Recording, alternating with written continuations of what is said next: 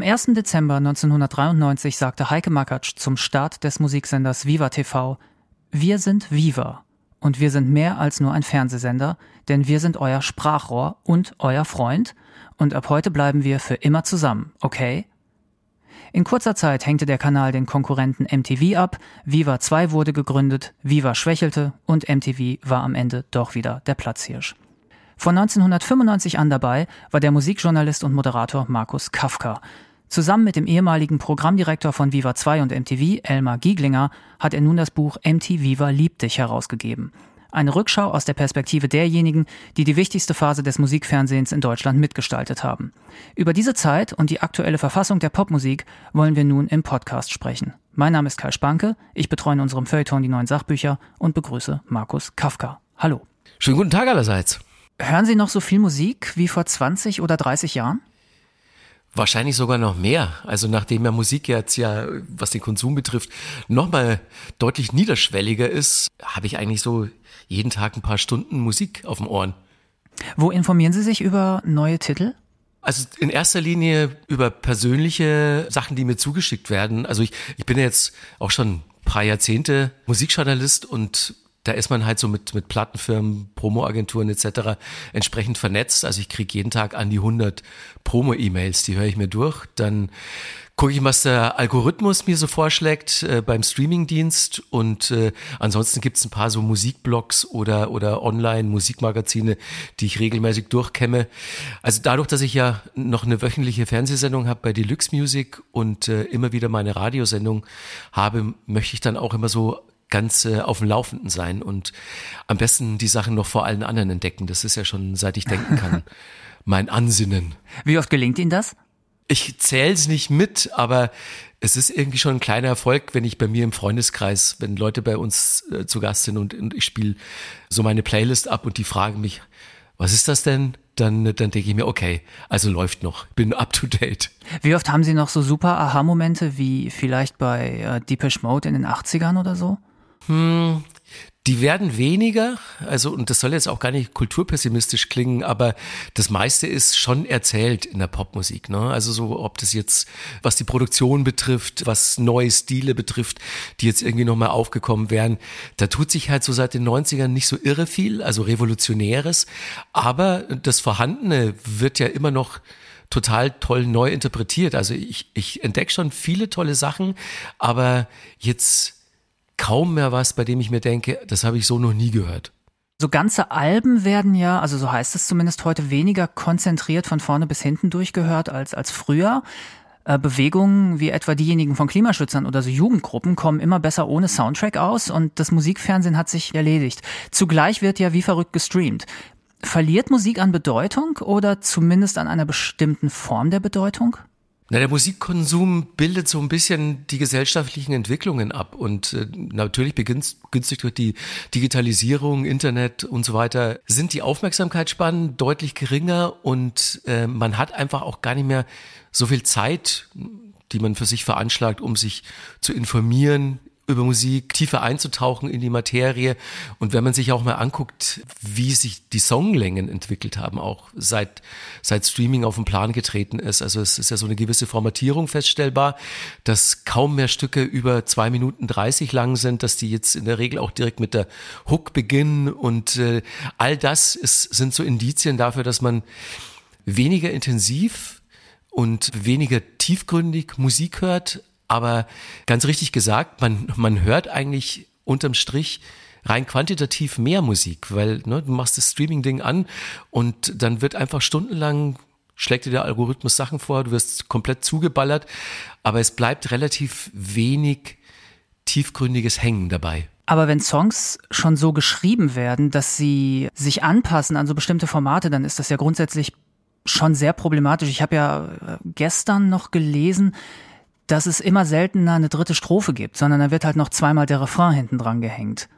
Ja, ja, ist so, weil ähm, der Refrain natürlich das ist, was am ehesten die Leute noch bei der Stange hält. Und deswegen gehen ja viele Songs auch schon mit dem Refrain los. Und gut, Formatierung in dem Sinn ist jetzt nicht neu in der Popmusik, weil als zum Beispiel das Formatradio aufkam in den 80ern, in mhm. Amerika auch schon eine Weile vorher, da hieß es ja auch, eine Hitsingle darf nicht länger als drei Minuten sein. Und dann wurden ja teilweise auch Songs für den Radiobetrieb editiert. Da hat dann ein Musikredakteur das Gitarrensolo rausgeschnitten.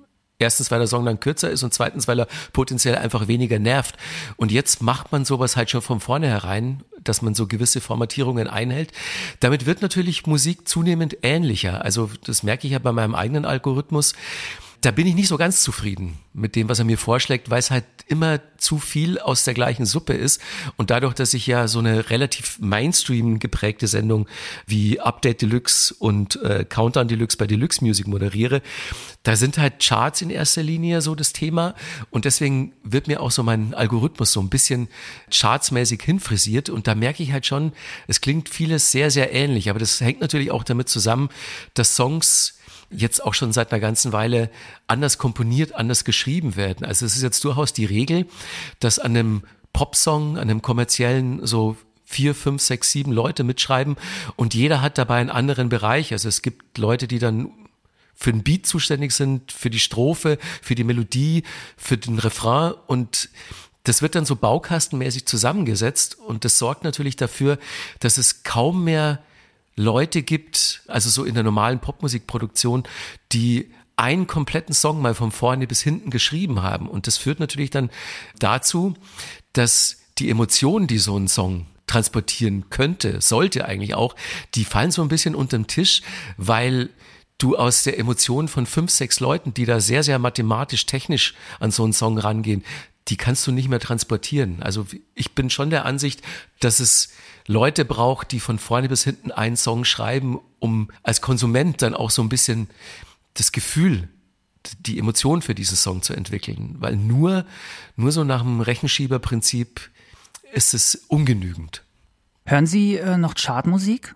Ja, ich hatte immer schon ein großes Herz für Popmusik, schon seit den 80ern. Also 80er Pop gilt ja so als die Blaupause von melodiestarker Popmusik. Und ich habe in den 80ern neben den Sachen, also so Cure und Depeche Mode, habe ich auch viel Chartmusik gehört. So Pet Shop Boys, Nick Kershaw und, und Wham und Tears for Fears die ja allesamt so tolle Songs mit tollen Melodien geschrieben haben. Und ich höre noch immer viel Chartmusik. Also so, ja, gerade so Dua Lipa, Rita Ora, ähm, Taylor Swift und so. Das sind tolle Künstlerinnen mit, mit tollen Songs und tollen Melodien, die auch ja fantastische Performerinnen sind. Und da gucke ich schon, dass mir da nichts durch die Lappen geht. Oder The Weeknd finde ich fantastisch. Harry Styles höre ich wahnsinnig gern. Also diese, dieses Schubladendenken gab es bei mir im Musikkonsum eh noch nie. Also klar, ich komme so aus dem, aus dem Goth, Post-Punk, hatte dann auch so meine Metal-Phase, aber ich bin seit, seit über 20 Jahren auch Techno-DJ, also bei mir ist da immer so eine friedliche Koexistenz musikalischer Stile, weil ich das Gefühl habe, dass mir sonst einfach viel zu viele coole Sachen entgehen würden, wenn ich da so dogmatisch an die Sache rangehe. Apropos coole Sachen. In einer Selbstdarstellung der Specs hieß es mal, ich zitiere, seit 1980 steht Specs für cooles Wissen aus allen Bereichen der Popkultur. Zitat Ende. Was könnte heute, da es die Zeitschrift und das Musikfernsehen nicht mehr gibt, cooles Wissen sein in der Musik? Cooles Wissen in der Musik. Ja, also ich, es ist eine Sache, über die ich viel nachdenke in letzter Zeit, weil ich natürlich auch bei mir selbst und um mich rum sehe, wie der Beruf des äh, Musikjournalisten so langsam abgeschafft wird oder sich selbst abschafft, weil ne, ich habe jetzt im Zuge meiner meiner Buchveröffentlichung viel mit Musikjournalisten gesprochen auch und die sagen so, sie können nicht mehr davon leben, was sie da machen. Und ne, ich ich habe schon so ein paar Online-Medien, wo ich sage, das ist coole Musikberichterstattung, also Diffus würde ich da zum Beispiel nennen und noch so ein paar andere, aber so eine Instanz, äh, also so eine, so eine Instanz, die geschmackssicher Dinge kuratiert und empfiehlt, sehe ich zunehmend weniger da draußen vermutlich, und das ist dann ja auch der Grund, weil, weil man davon nicht mehr leben kann, cool zu sein und coole Empfehlungen zu geben. Also man muss schon viel Zeit aufwenden jetzt so als Musikkonsument, um die Sachen für sich selbst zu finden. Und äh, ne, in dem Moment, wenn man so die Zuständigkeit des Algorithmus verlässt, dann äh, kostet es einfach unfassbar viel Zeit und Geduld, weil da die Spreu vom Weizen zu trennen, ist wirklich mühsam. Wenn Sie sich äh, mit neuen Bands und Songs auseinandersetzen, wie läuft dann, wie läuft da der Zugang? Ist das affektiv über die Musik oder läuft das eher über die Lyrics? Bei mir war es immer schon so, dass die Hauptfrage, die über aller Musik steht, war, berührt sie mich oder berührt sie mich nicht? Und das kann auf verschiedenen Ebenen oder also mit verschiedenen Inhalten auch passieren. Wenn ich merke, dass der Text mich schon nach ein, zwei Zeilen total abholt und berührt, dann widme ich dem Text meine ganze Aufmerksamkeit und setze mich ja später mit der Musik auseinander. Aber ich bin, ja, ich bin halt so ein Moll-Melodien-Typ und wenn mich eine Melodie sofort packt, äh, merke ich halt auch, wie mich, wie mich der Song berührt und dann ist es auch so ein bisschen egal, welcher Stil es dann ist. Ich finde da so in, in allen Kategorien, finde ich Songs, die mich berühren, aber in erster Linie sind es schon Moll-Melodien die mich abholen, seit ich denken kann eigentlich. Seit, mhm. seit Ende 70er, frühe 80er höre ich melancholische Musik. Sie waren mit Nora Tschirner zeitgleich bei MTV und sie sagt über sie in dem Buch, Zitat, Markus war schon die Oberinstanz, die wirklich richtig ernstzunehmende Person damals. Zitat Ende. Vergleichbares liest man in dem Buch immer wieder über sie. Wie würden Sie dieses Kompliment verstehen? Mm, also Musikfernsehen war ja für mich ja, so erst lange nachdem ich überhaupt musikjournalistisch gearbeitet habe. Ich habe ja so mit, mit 17, 18 beim Radio moderiert, habe dann für verschiedene äh, Musikzeitungen geschrieben. Und als ich zum Musikfernsehen kam, 1995 zu Viva, war ich ja schon 28. Und äh, von daher, also ich war ja nie so der süße Boy, der jetzt unbedingt mal so im Musikfernsehen landen musste vor der Kamera, sondern ich kam von Anfang an schon über die Inhalte. Also ich habe mich, wenn überhaupt, eher als moderierender Redakteur gesehen, Musikredakteur, denn als äh, klassischer VJ. Und ich glaube, das war so ein bisschen das Fundament für Sachen ähnlich wie Nora sie jetzt gesagt hat in diesem Zitat, dass man halt in erster Linie Musikjournalist ist und ich habe es da auch wirklich sehr, sehr genau genommen. Und das habe ich eigentlich auch schon, bevor ich offiziell auf dem Papier Musikjournalist war, in der Schule gemacht. Also ich habe mit 12, 13 angefangen, tütenweise Platten mit in die Schule zu schleppen, weil ich der Ansicht war, dass meine Klassenkameradinnen und Kameraden einen beschissenen Musikgeschmack hatten. Und ich wollte eben, dass die Musik, die ich gut finde, von mehr Menschen gehört wird. Und dann habe ich gemeint zu denen so, äh, hier pack doch mal Smokey, aber äh, Foreigner und Phil Collins mal beiseite und hör dir mal so Cure, Depeche Mode und Bauhaus und sowas an. Und ich habe da eigentlich nur Schulterzucken geerntet, aber im Prinzip mache ich bis zum heutigen Tag nichts anderes. Ich versuche Menschen da draußen von guter Musik zu überzeugen. Und äh, der Hebel, der war dann halt im Laufe der Zeit immer ein anderer. Und bei, bei MTV war er natürlich so maximal groß, so was Aufmerksamkeit und äh, Reichweite betrifft. Aber im Prinzip gehe ich nach wie vor exakt gleich an die Sache ran. Also ich versuche Sachen zu entdecken und versuche die zu empfehlen und versuche dann auch Interviews zu machen, die die Menschen hinter der Musik so ein bisschen porträtieren und einen näher bringen. Also ich mache seit Jahrzehnten den gleichen Quatsch, ne? Und äh, mehr oder weniger mit Aufmerksamkeit von nur eine Handvoll Leuten oder halt auch mal so ein paar hunderttausend Leuten. Aber die Denke dahinter ist bei mir exakt die gleiche. Wie alt waren Sie, als Sie äh, mit Bauhaus um die Ecke gekommen sind in der Schule?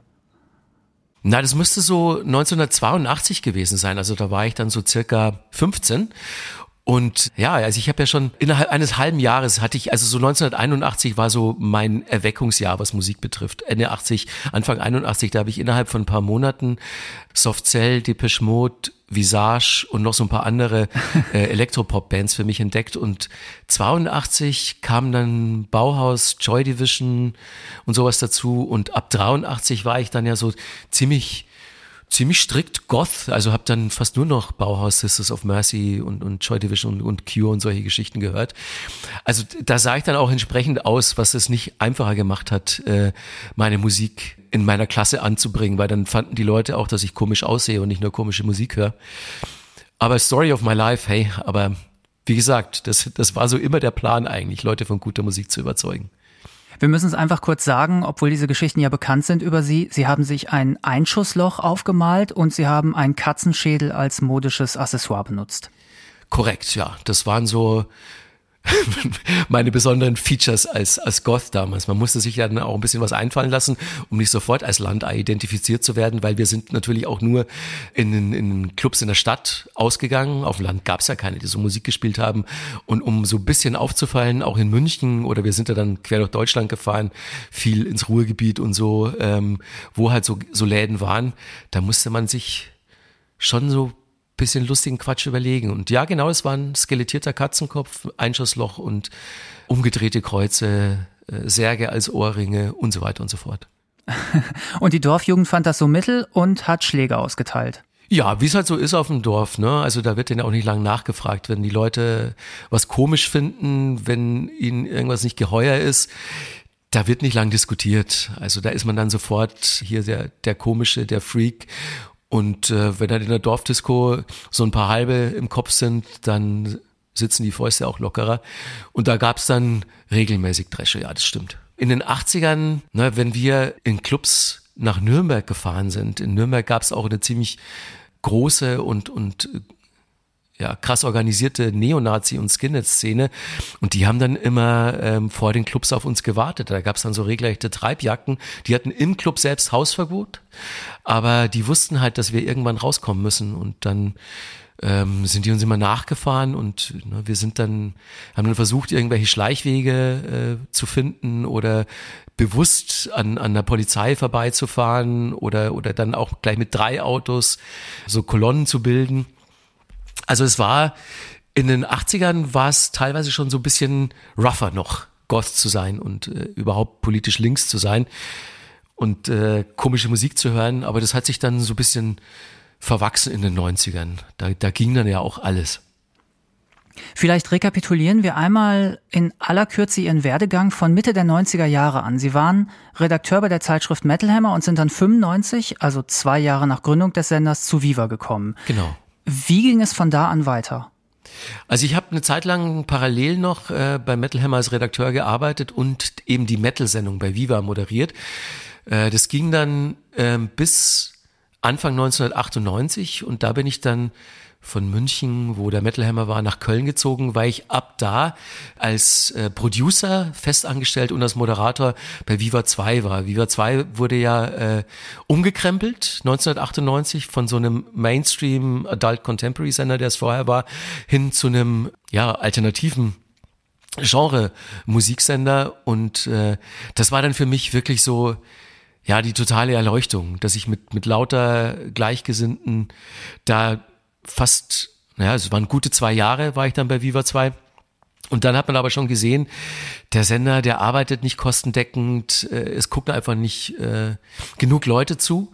Und dann kam es ja so, dass Elmar Gieglinger, der Programmdirektor von Viva 2, ein Angebot von MTV bekam. Und der ist dann Anfang 2000 nach München gegangen als Programmdirektor neuer von MTV und hat mich dann gefragt, ob ich ihm denn folgen würde. Und so bin ich dann Mitte 2000 nach München gezogen und habe da dann als äh, Producer und Moderator ähm, für MTV gearbeitet. MTV ist dann 2004 äh, von München nach Berlin gezogen äh, und dann war ich noch fünf weitere Jahre bei MTV und äh, nach 2009 habe ich dann als Freier verschiedene Projekte gemacht. Also ich habe äh, vier Staffeln, eine Musiksendung Number One hieß die gemacht, die, die kam erst bei Kabel 1 und dann später bei ZDF Kultur, das war so eine Interview-Doku.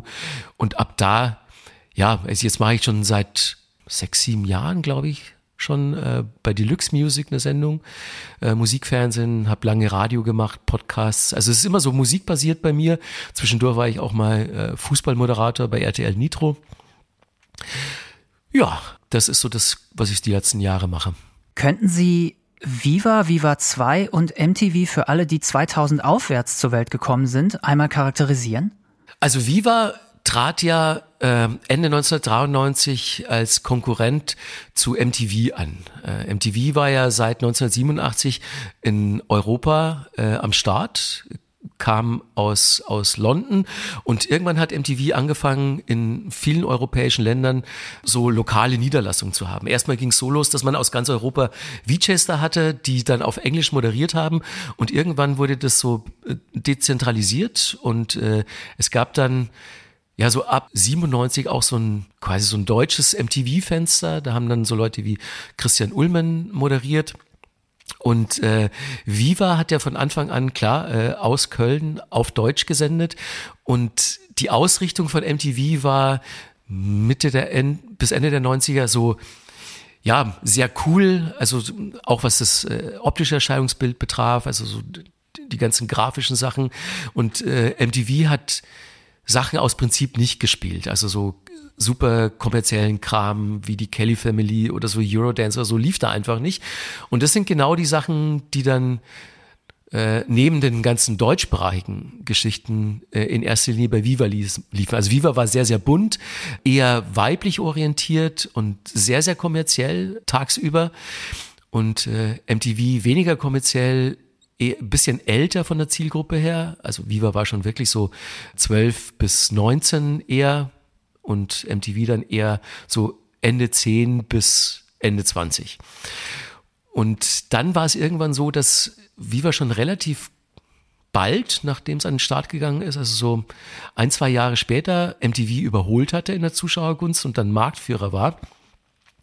Und daran hat MTV schwer geknabbert und dann gab es da auch so eine Neuausrichtung bei MTV. Also man hat wieder das Profil geschärft und ab 2000 war es dann so, dass man eben mit der mit dem neuen Team in München, Programmdirektor Elmar Gieglinger, dann ModeratorInnen wie Nora Tschirner, Christian Ullmann und so weiter, dass man da halt versucht hat, MTV wieder cool zu machen. Und dann war MTV nach ein paar Jahren wieder Marktführer, weil das Programm super funktioniert hat. Man hat dann ja auch nicht mehr nur Musikvideos gespielt, sondern es gab dann so erste Longform-Formate äh, wie The Osbournes, Jackass, Dismissed und solche Sachen, die, die dann sehr erfolgreich waren in der Zielgruppe und die dann nochmal so ein neues Kapitel aufgeschlagen haben im Musikfernsehen.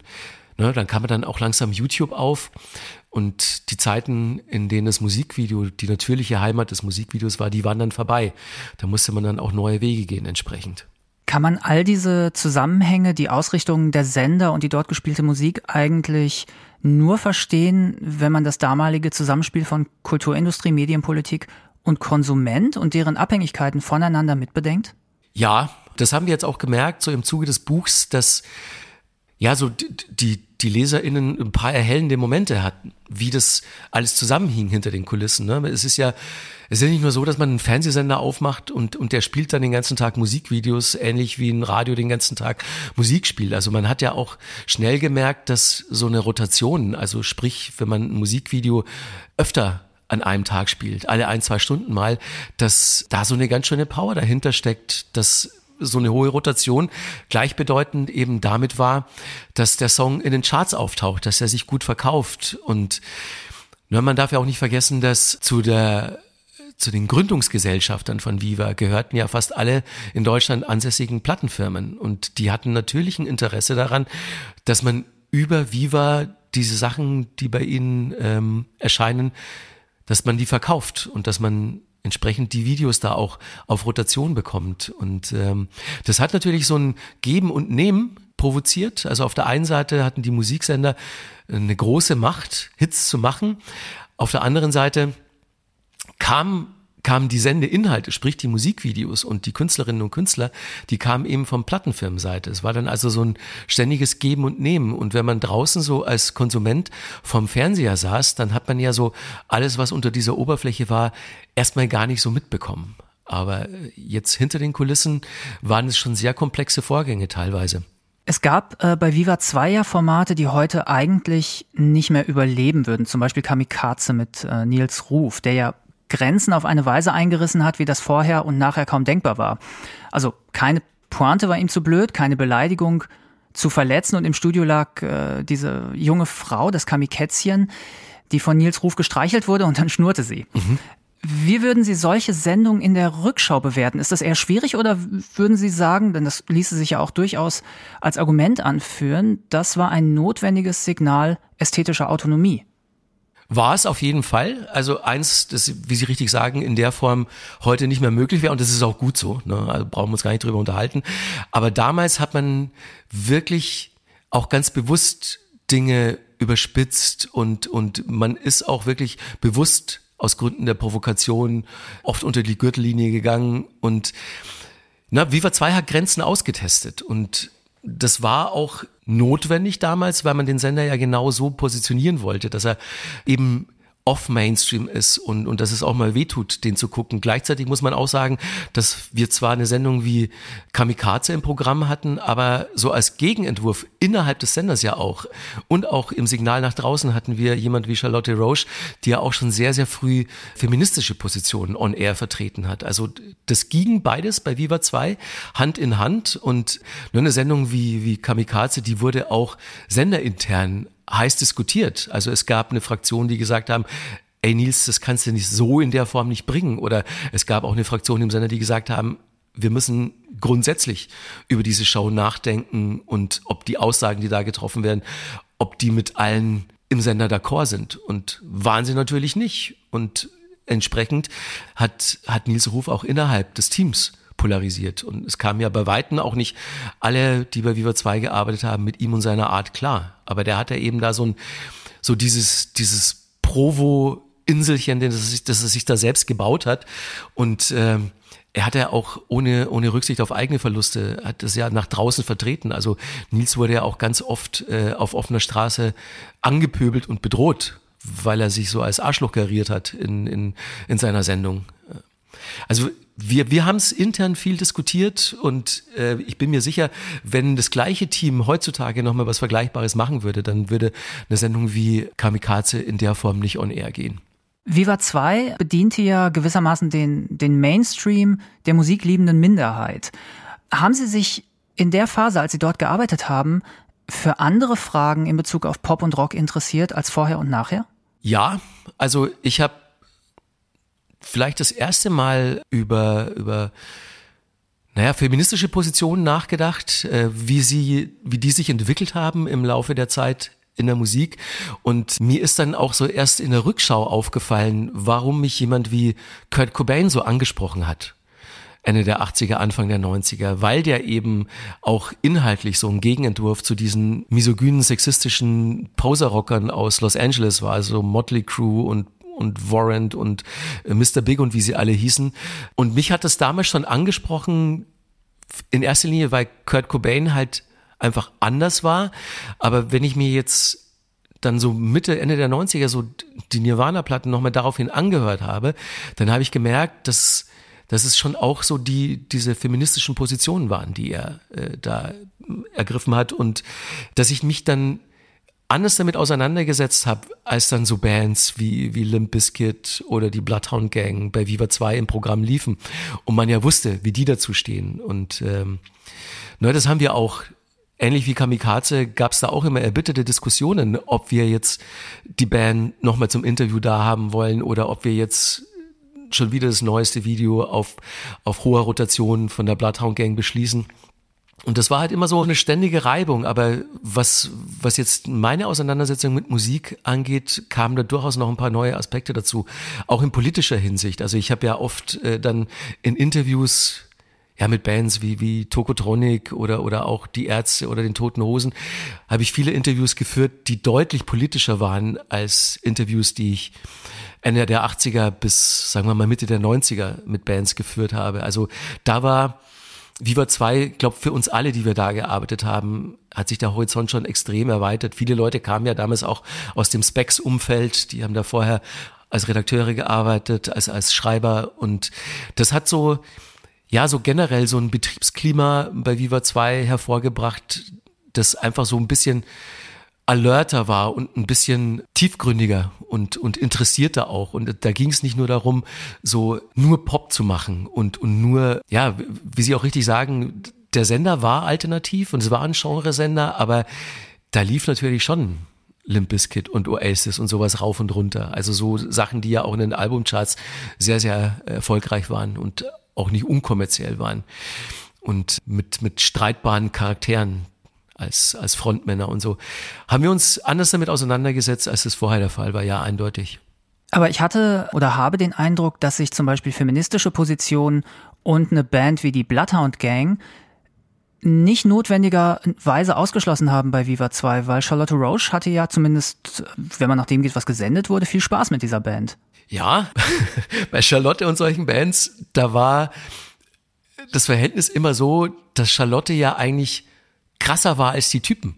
Also die, die sind dann immer zum Interview da eingeritten und haben staunend Charlotte dabei zugeguckt und zugehört, wie sie in jedem Satz dreimal ficken, zweimal fuck und scheiße und tralala und äh, sich da überhaupt nicht die Butter vom Brot hat nehmen lassen. Das war so ein so ein verstrahltes Techno-Mädchen, Anfang 20 und die ist mit diesen US-Testosteron-Rockern umgegangen auf eine Art und Weise, dass die sich gefühlt haben, so wie kleine Jungs, die jetzt hier mal gar nichts zu melden haben und Stimmt, also ihre Position und, und die Inhalte dieser Bands, die haben sich überhaupt nicht ausgeschlossen, sondern Charlotte hat hat die Jungs mal so ein bisschen gerade gezogen und eingenordet. Das hat wunderbar funktioniert.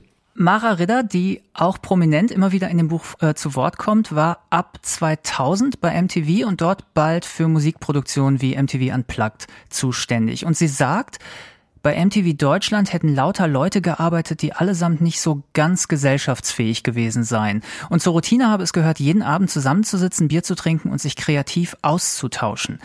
Wie sah dieser kreative Austausch aus? Im Guten und im Schlechten muss man sagen, dass es äh, bei MTV und auch vorher eigentlich bei Viva 2 ganz besonders und auch bei Viva so war, dass sich im Guten wie im Unguten Privat und Berufsleben total vermischt haben. Also im Prinzip hat man diesen Job 24-7 gemacht. Man ist in einem Zeitfenster von 10 Uhr morgens bis 7 Uhr abends ins Büro, in den Sender gegangen, aber man hat diesen Sender dann auch mit einer Handvoll Leuten verlassen, mit denen man den ganzen Tag schon gearbeitet hat und saß dann noch bei irgendjemand bis zwölf eins zu Hause, äh, teilweise übernachtet, teilweise kamen die gleichen fünf Leute, die äh, den Sender abends verlassen haben, morgens zusammen wieder rein, weil es irgendjemand, äh, weil da irgendjemand eine Party gemacht hat und man einfach dann bei den Leuten übernachtet hat. Und die Leute, die überhaupt erst in den Sender kamen, also es wurde selten von den leitenden Vorgesetzten, wurden Leute nach reiner Qualifikation eingestellt. Also ich kann mich nicht erinnern, ich war eine Zeit lang auch verantwortlicher Producer für die MTV News und, und meine Formate. Und ich kann mich nicht erinnern, dass ich irgendwann mal so akribisch Lebensläufe durchgekämmt hätte, wer jetzt aufgrund seiner Vorerfahrungen und äh, Dingen, die er vielleicht studiert hat oder so, gut ins Team passen würde oder ähm, den Anforderungen entspricht. Es war immer so, dass man Leute eigentlich in erster Linie nach Sympathie eingestellt hat. So die Frage war, kann man mit dem auch privat abhängen? Und das hat sich natürlich so auf den ganzen Sender ausgeweitet und deswegen war man eigentlich auch eher befreundet als nur äh, kollegial verbandelt und so war dann auch das Arbeiten da. Ne? Das kann man sich vielleicht, ja, eigentlich war es so ein bisschen wie, wie ein Startup.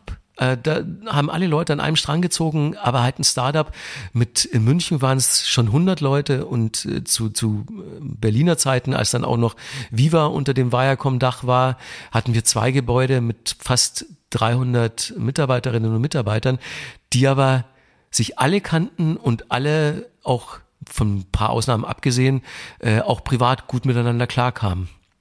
Habe ich so in der Form auch nicht mehr erlebt. Matthias Optenhövel äh, sagt in dem Buch, seine vier Viva-Jahre hätten sich angefühlt wie 15 Jahre, weil einfach immer was los war. Äh, geht Ihnen das ähnlich? Ja, geht mir ähnlich. Also ich habe auch wirklich jetzt im Zuge des Buchs sind so viele Geschichten wieder aufgetaucht, die ich einfach komplett nicht mehr auf dem Schirm hatte. Und ich habe mich gefragt, warum das so ist. Also jetzt bin ich äh, 56 Jahre alt, lässt mein Gedächtnis langsam nach oder so.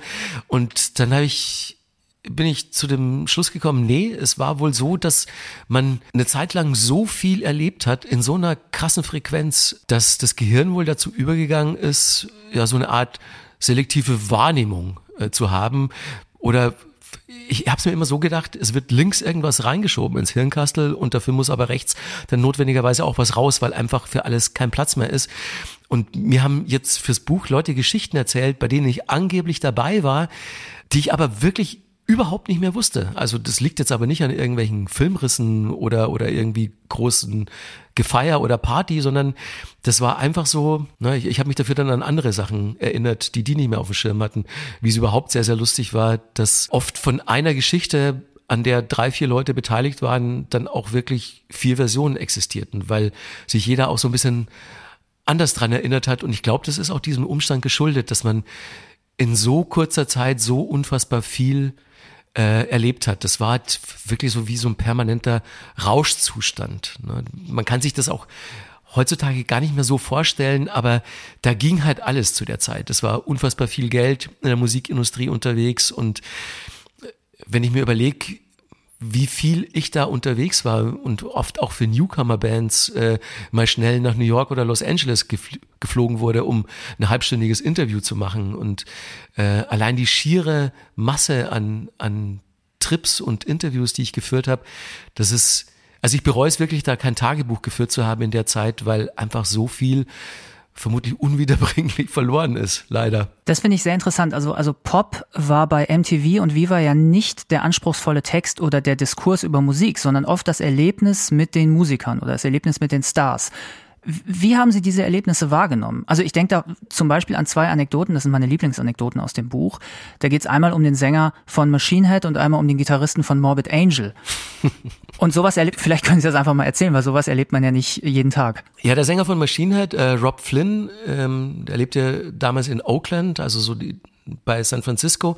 Und den haben wir so Home Story-mäßig äh, zu Hause besucht. Und als wir da reinkamen, dachten wir schon, wieso stinkt's denn in der Bude so? Das ist ja richtig übel.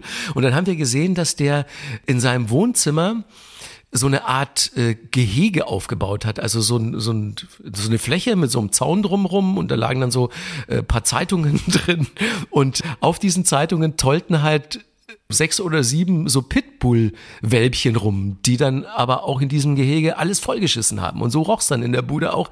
Und, und er hat gemeint so, ja, tut mir schrecklich leid, aber er hat jetzt gerade diesen Wurf an, an Welpchen bekommen und die müssten jetzt erstmal stutenrein werden. Und dann haben wir da im Wohnzimmer ein bisschen gedreht, äh, den Kameraleuten und mir war es schon wirklich schlecht von dem Gestank.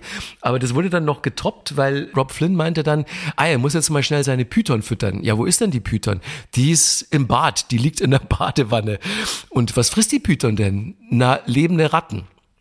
Und dann hat er aber gesagt, weil so Ratten, die können schon mal richtig evil sein und so eine Schlange auch beißen und wenn sie die in die, in die Augen beißen oder so, dann ist es ganz, ganz schlecht für die Schlange und deswegen hat er diese Ratte vorher am Badewannenrand so groggy gehauen, damit die, die Schlange nicht mehr beißen kann. Und dann hat sich diese Python die Ratte einverleibt. Und das alles aber wirklich vor laufender Kamera. Und das, also, ne, man hat das ja auch dann so gesendet. Die Sendung Metaller hieß die, ja. diese Metal-Sendung. Da hat man dann gesehen, Python frisst Schlange, Welpchen kacken ins Wohnzimmer. Und die andere Geschichte mit diesem Gitarristen von Morbid Angel, der hat in Florida gelebt, nicht weit von den Everglades entfernt und wir sind dann mit ihm einfach in so ein ja, so ein, so ein Wäldchen gegangen und äh, er hatte dann so sein komplettes Waffenarsenal dabei und er hat erstmal so mit einer Machete rumgefuchtelt, so ein bisschen so den Weg freigehauen und hat dann aber immer auch so komplett wahllos mit seinen Handfeuerwaffen durch die Gegend geballert in alle Himmelsrichtungen. Und wir so, ja, Moment mal, wenn jetzt hier irgendwo noch jemand so durchs Unterholz geht, kleinen Spaziergang macht oder, oder irgendein Jäger oder was weiß ich, dann kann der ja von so einem Querschläger auch echt mal niedergestreckt werden. Und das ist halt so ein kompletter Irrsinn, den ich oder den wir damals in der Form gar nicht so wahrgenommen haben, weil das so komisch das klingt, aber das war Teil unserer Realität, das war Teil unserer Normalität. Also so Sachen, die in der Rückschau wirklich komplett durchgeknallt sind, die aber damals einfach echt nichts Besonderes waren. Also gut, die zwei Anekdoten, die gehören auch für mich zu den jetzt in Anführungszeichen Highlights, aber da gab's Vergleichbares gab's wirklich zig und hundertfach. Das waren so in der Zeit, ich sage jetzt mal so zwischen 94, 95 und 2005 gehörte das irgendwie zur Normalität, dieser Irrsinn. Das ist ja eine große Stärke dieses, dieses Buchs Viva, MTV Viva liebt dich, denn es besteht im Grunde fast durchgehend aus wörtlicher Rede. Und da äußern sich dann Mitarbeiter von Viva, Viva 2 und MTV, aber auch Musiker wie Farin Urlaub oder Campino oder Sido oder Judith Holofernes. Und herausgegeben haben sie dieses Buch ja mit Elmar Gieglinger und der war, wie schon erwähnt, Programmdirektor bei Viva 2 und MTV. Da ist also viel Zeug zusammengekommen. Wie haben Sie die mehr als 60 Mitwirkenden versammelt und wie haben Sie am Ende die Zitate so organisiert, dass sich das Ganze zum Teil wirklich so liest wie ein, wie ein kurzweiliges Gespräch, was man gemeinsam so am Tisch führt?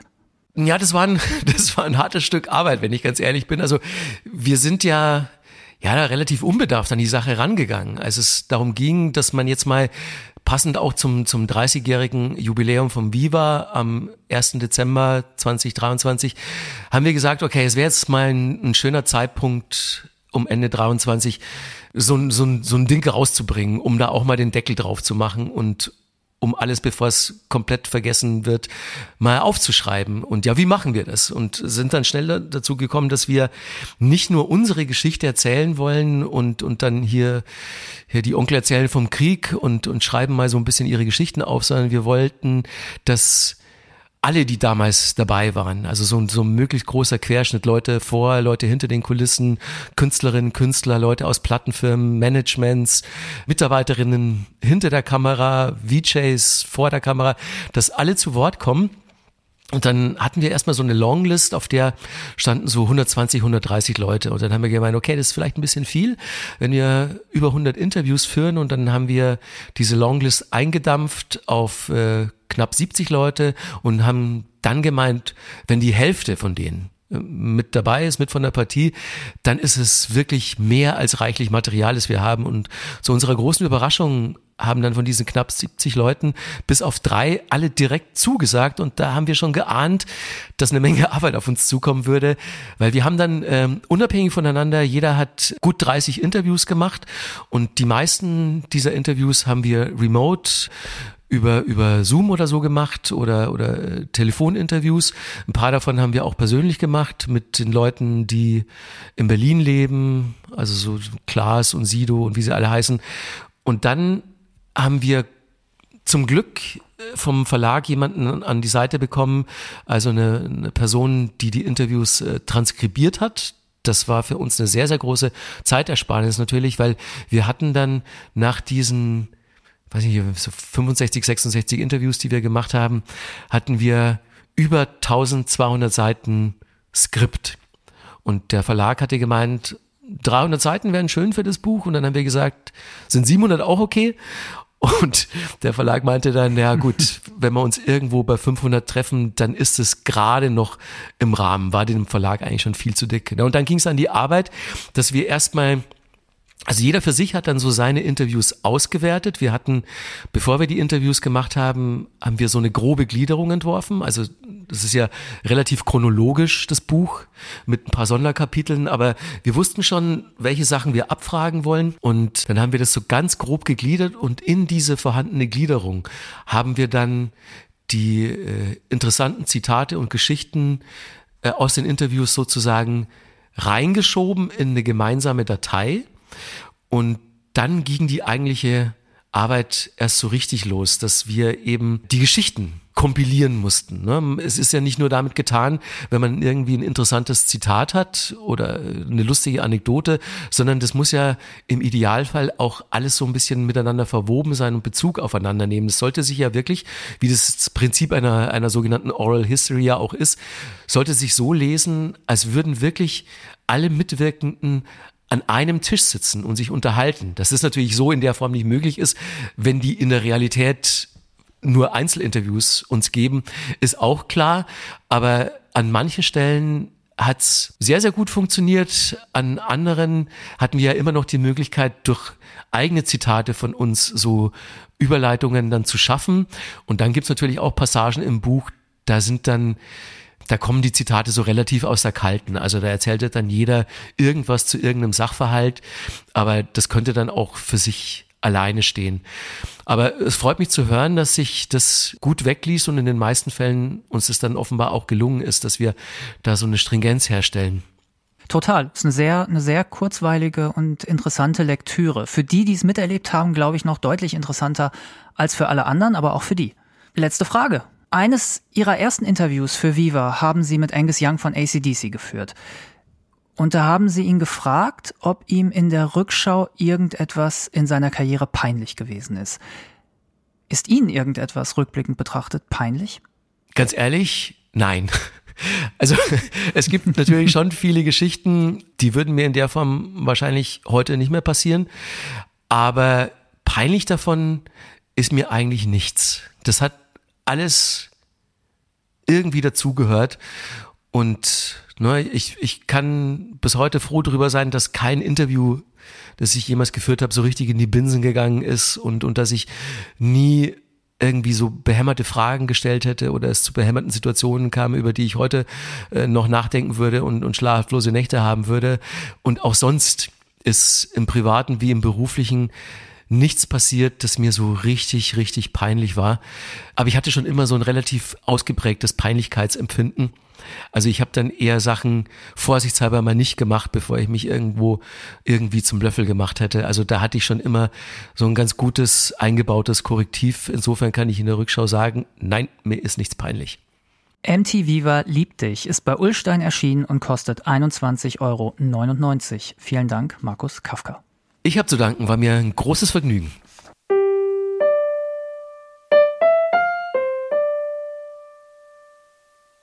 Weiterführende Hinweise finden Sie in den Show Notes und auf faz.net slash Bücher-Podcast, Bücher mit UE. Falls Sie Fragen haben, können Sie mir gerne schreiben. Die E-Mail-Adresse lautet bücher-podcast.faz.de, Bücher mit UE. Diese Folge wurde produziert von David Brucklacher. In der kommenden Woche begrüßen Sie an dieser Stelle Maria Wiesner und Friedhof Küchemann. Vielen Dank fürs Zuhören und bis zum nächsten Mal.